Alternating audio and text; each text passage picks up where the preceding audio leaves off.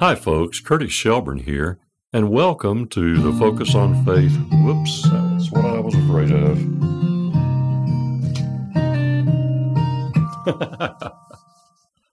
well, as I was saying before I was so rudely interrupted, hi, folks. Curtis Shelburne here, and welcome to the Focus on Faith with Curtis Shelburne podcast. A good place just to be and breathe and hang out for a while as we share some words about life in Christ.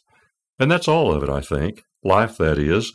The good, the bad, the fun, the sad, the deepest joys, the toughest sorrows, all of it. I think we're going to have a good time, and I hope you enjoy this. I hope you tell your friends about it, and I hope you come back. Well, I decided to leave that little blooper at the front of this, right there at the front of this, because it kind of illustrates some of the stuff I want to talk about today. Have you ever noticed that one of the most frustrating things about technology is that it does pretty much exactly, pretty much always what you told it to? Yeah, it really confuses us. I had set that podcast music to play and then stop. No, I hadn't. The actual fact is, and it's funny, I was thinking of this as the music was rolling. I hope I remembered to change the settings on that because Sunday I had set some of the music to play continuously, to go from one track to the next without a break. And if that's the case, in a moment that music is going to start again. And sure enough, it did. Isn't that frustrating? When something does exactly what you told it to, but it's the wrong thing. At that point, I guess you have a choice. You can either laugh like I did, which uh, just kind of came out there, and I'm glad I laughed, or you can get really frustrated about it and you can go fuss at somebody about how silly that program is and whoever really put this thing together didn't do a very good job or they, they, they just made it too complicated. You know, nobody can be expected to do this right. Or you can go kick the dog. Well, I like our dog. Or you can, I guess, uh, kind of move the blame around in a million ways. But no, it did what I told it to. And that's just a plain and simple fact. Another fact is that I really like that program, that little app. It's a good one. If you want to play tracks when you're singing a program and doing a little concert or whatever, man, it's a good one. There's so many things I like about it. And then they improved it. I'm not sure it was an improvement, but I can understand why they did it. It's such a good app that a lot of people liked it. A lot of people wanted to use it, and so they went to that wonderful subscription approach where you pay a certain amount every year for the privilege of keeping on using the program. I don't really like the subscription approach that so many software companies have gone to. I understand why they do it. Oh, I definitely understand. And yeah, there are some advantages to consumers, but there's sure some advantages to their bottom line for selling that over and over and over again. This one was changed because it was so good and so many people were using it they made a few changes that I guess may have been improvements, but they also went to that subscription approach. I am not convinced that's an improvement, but if I owned the app, I might be tempted to do the same thing, so I don't begrudge it to them, especially since they grandfathered me in. I will also admit that I'm not one that particularly likes change. When I find something that works, and I like the way it works, I really kind of want them to leave it alone because I'm not convinced that just because it's a change, it's necessarily better. Hey, I'm getting a little bit older here, and I've noticed a number of changes. I think a good many of them are not particularly improvements. I hear politicians talking about change. Oh, what we need is change. And I want to say, hey, do you not realize that change can go in two different directions? Not all change is good, some of it is. But if you go to the dentist today and he says you need a root canal tomorrow, that's change. I don't think I like it much. If you find yourself heading to the doctor because you have a bout of near fatal hemorrhoids, well, you didn't yesterday, but hey, you do today. That's change. I don't think I like it all that much. You know, just saying we need to change is not nearly good enough. That kind of has to do with what I want to talk to you about in just a little while. I want to talk to you about some updates, some upgrades. The important thing is to make sure that your update really is an upgrade and not a downgrade. Yeah, more about that in a few minutes. It really is good to have you with us today. I've missed this. I know a lot of you don't listen through these podcast segments chronologically.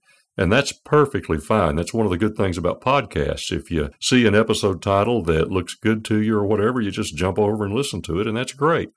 Some of you listen through a little bit chronologically, and I just have to apologize quickly that I've been so slow in getting this newest segment out. I've had a number of things going on as far as some special projects, a couple of really big projects, and it just has taken an awful lot of time. And so, hey, that's my excuse. But I really love doing this podcast and I want it to continue. And I really want to try to continue it a little more regularly. But uh, anyway, a bit of an apology on that.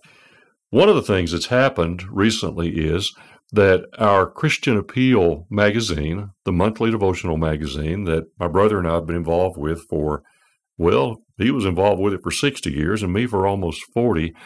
We recently have put that to bed. We published our last issue just recently, and those last several issues actually took quite a bit of extra work, it seems. They were pretty much in the same format, but just knowing that our final issue was coming and wanting to make those last few particularly special kind of took a lot of time. And uh, it's been quite a deal. I can't say that I'll miss the deadlines involved with it. And I really do think it was time for carrying out the decision that we've made. I think it was the right decision. But it is a little bit like losing a dear friend. There's some grief attached to it as well. I just want to mention that we still have quite a few extra copies of the various issues. If you would like to go and see what's available, well, we don't have copies of all of them, but you can go to our website at christianappeal.com christianappeal.com, and you can see every issue that we've published since 1963. Now, again, a lot of those we don't have copies of, but some of the last few years' issues we still have some extra copies of. And if you'd like a print copy, a hard copy, or a few, just let us know. We'll make you a good deal, and the shipping won't be all that much, whatever. Just for a little while longer, we can make this offer. We have a few of the print copies of these issues, the later issues left. And if we have them and you see one on the website that you're interested in, then we'd love to send you a copy or a few of that particular issue or several issues if you're interested. We'll make you a really good deal. And the postage won't be probably all that much, and we'll make a deal for you on that too. They'll be available for a little while. Eventually, we'll have to clear the shelves of all of those back issue copies, but for now, we have a few. The neat thing is, we do have that website, www.christianappeal.com. And there at the website, you can see 60 years worth of issues. Some of that stuff is a little bit dated, some of it is as modern as tomorrow. There are some really good articles there. Love for you to spend some time there. If you decide that you would like a print copy of any of the issues that we can make available, then just drop us a note there at the contact form at www.christianappeal.com. A lot of people like to use these issues for hospital visitation or prison ministry, or they like to make them available in their churches or whatever. Just get a few to share with some friends if you're interested. There are a lot of really good ways to use these things. And we'd love to be able to help you if you'd care to do that kind of thing, while there are some left. In any case, just leave us a note with your name and address and what you're interested in at the contact form at www.christianappeal.com.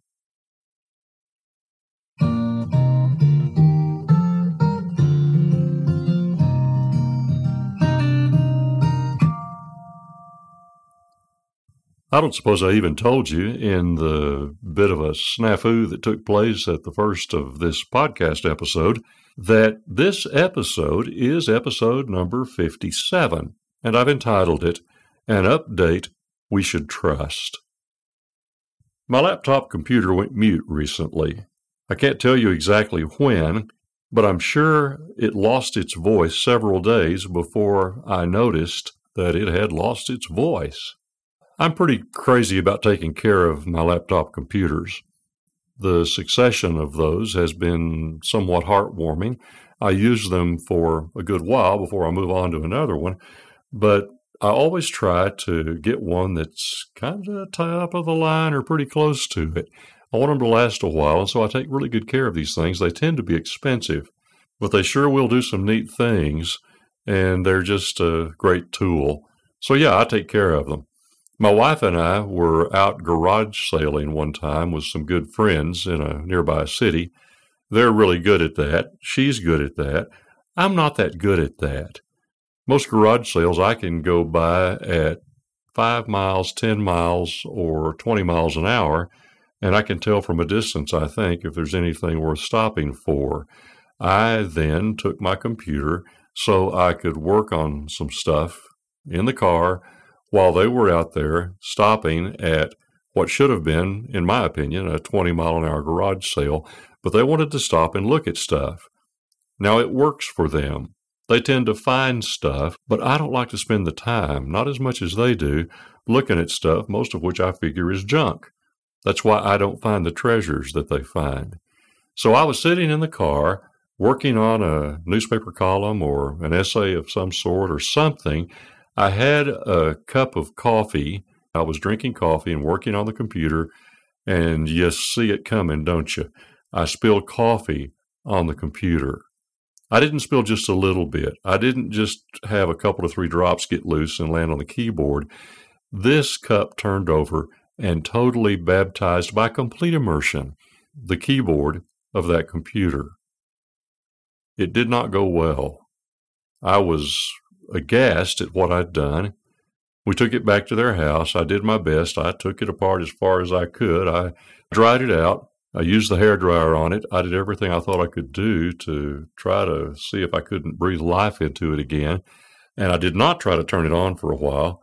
I called the support group for the company and asked for advice and all of that. I ended up sending it in, and I was kind of glad for once that I'd paid for some extra support. And they ended up replacing a number of components and putting the thing back together and sending it back. And yeah, it worked for a good while after that. The funny thing is, though, that when my wife told one of my daughters in law what had happened, the first question she asked was, Is Curtis okay? That's how much I am known for taking care of and loving my computers. I tell you that just to provide a little background here. Yes, my newest machine recently lost its voice. Its speakers, I knew, or thought I knew, were fine. They were just not speaking. As emergencies go, even for a computer nerd like I've proven myself to be, it was way down the list from a house fire and just maybe a bit above being subjected to another smarmy ad on TV by a politician going low to assure you that he or she is not a low-life politician, or at least not as slimy as their despicable opponent. These things are relative, you know. It was not a serious emergency.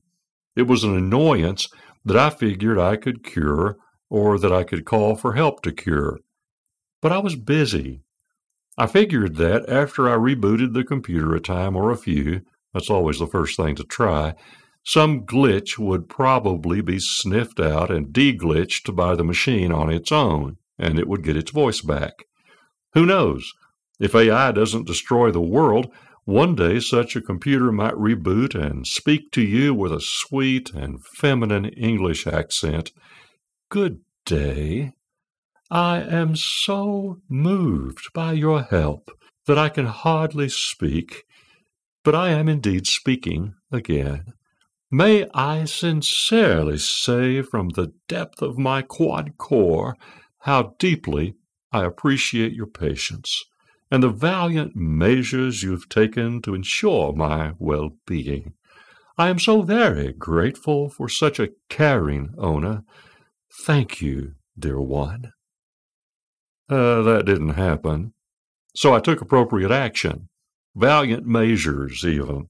I made sure the machine was completely mute and not just silenced when running a particular program or two. Yep, completely tongue tied, aphonic, mum. At that point, I went to the volume mixer and then to sound settings. Both seemed to indicate that all was fine. It was not. Then I remembered that I'd recently installed one of those seemingly ever present Windows updates. You know, the ones that show up most often when you'd really like to shut the machine down quickly and get on with life. But you've been dodging that update for days now, and the machine is planning to go right ahead with it. It's beginning. You get the warning that whatever you do, do not shut down or unplug your computer. If it's an especially ominous request, not from Microsoft, but from your computer's manufacturer, you might even get a really scary screen, cautionary colors, a warning not to breathe or blink while your computer's BIOS is being flashed. That sounds like something that could land the perpetrator on a national registry. Or it sounds like something biological, which means living, which your computer is not. It actually has to do with basic input output system. This type of update really is serious, but if you stay six feet away from the computer during the flash, you'll only have a moderately increased chance of most types of cancer. I'm kidding. I know you can set your computer to perform updates only at specific times that are convenient. Good luck finding a convenient time. I never have. I also know that the updates are supposed to be good for my computer's health, and more importantly, my computer's security. If I perform them as requested, no one will ever get nuclear launch codes from my machine. Still, I'm always happy and a little surprised when my computer still works properly after the update is completed. You see, I have trust issues. This is change. Did I mention I don't always trust change? I'm not always sure it's going to go in the right direction. And so I wait. My computer seems happy now before I run the update. If it ain't broke, well, you know how that goes. When I think about this, I realize that it's like choosing to go to the doctor or the hospital. My personal philosophy is, I'm afraid, fear based. I will go when I am more afraid of not going than going. That philosophy has generally worked very well for me. There could be times when it worked very, very poorly.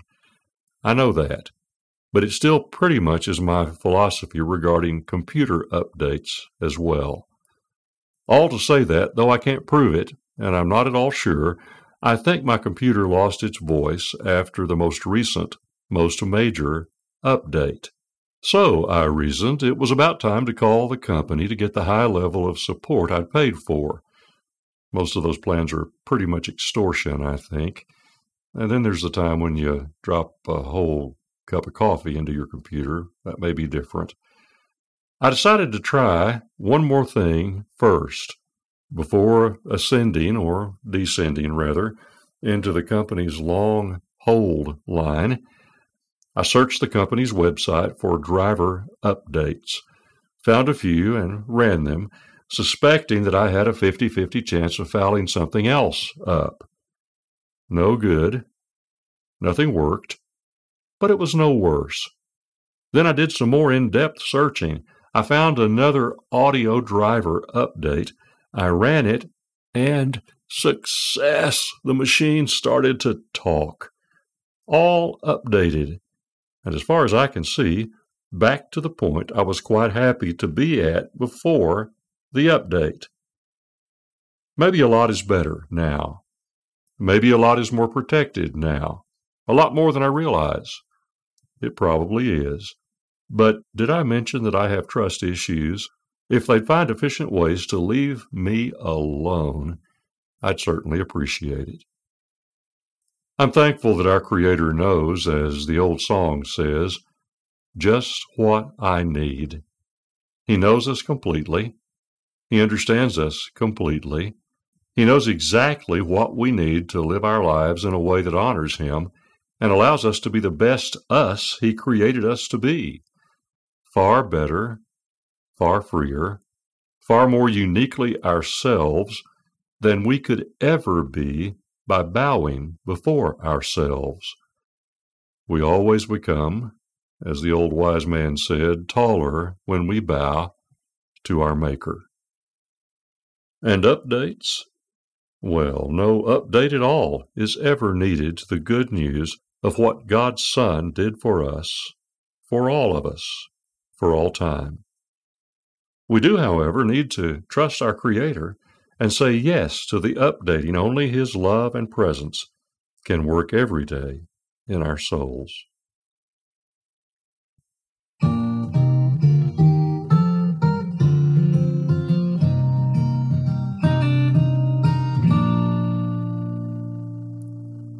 Well, again, thank you for joining us on this Focus on Faith with Curtis Shelburne podcast. I'm so glad you chose to join us, and I hope you'll come back and spend some time with us again. If you like it, why don't you tell some friends about it? Sure would appreciate it. Have a great day.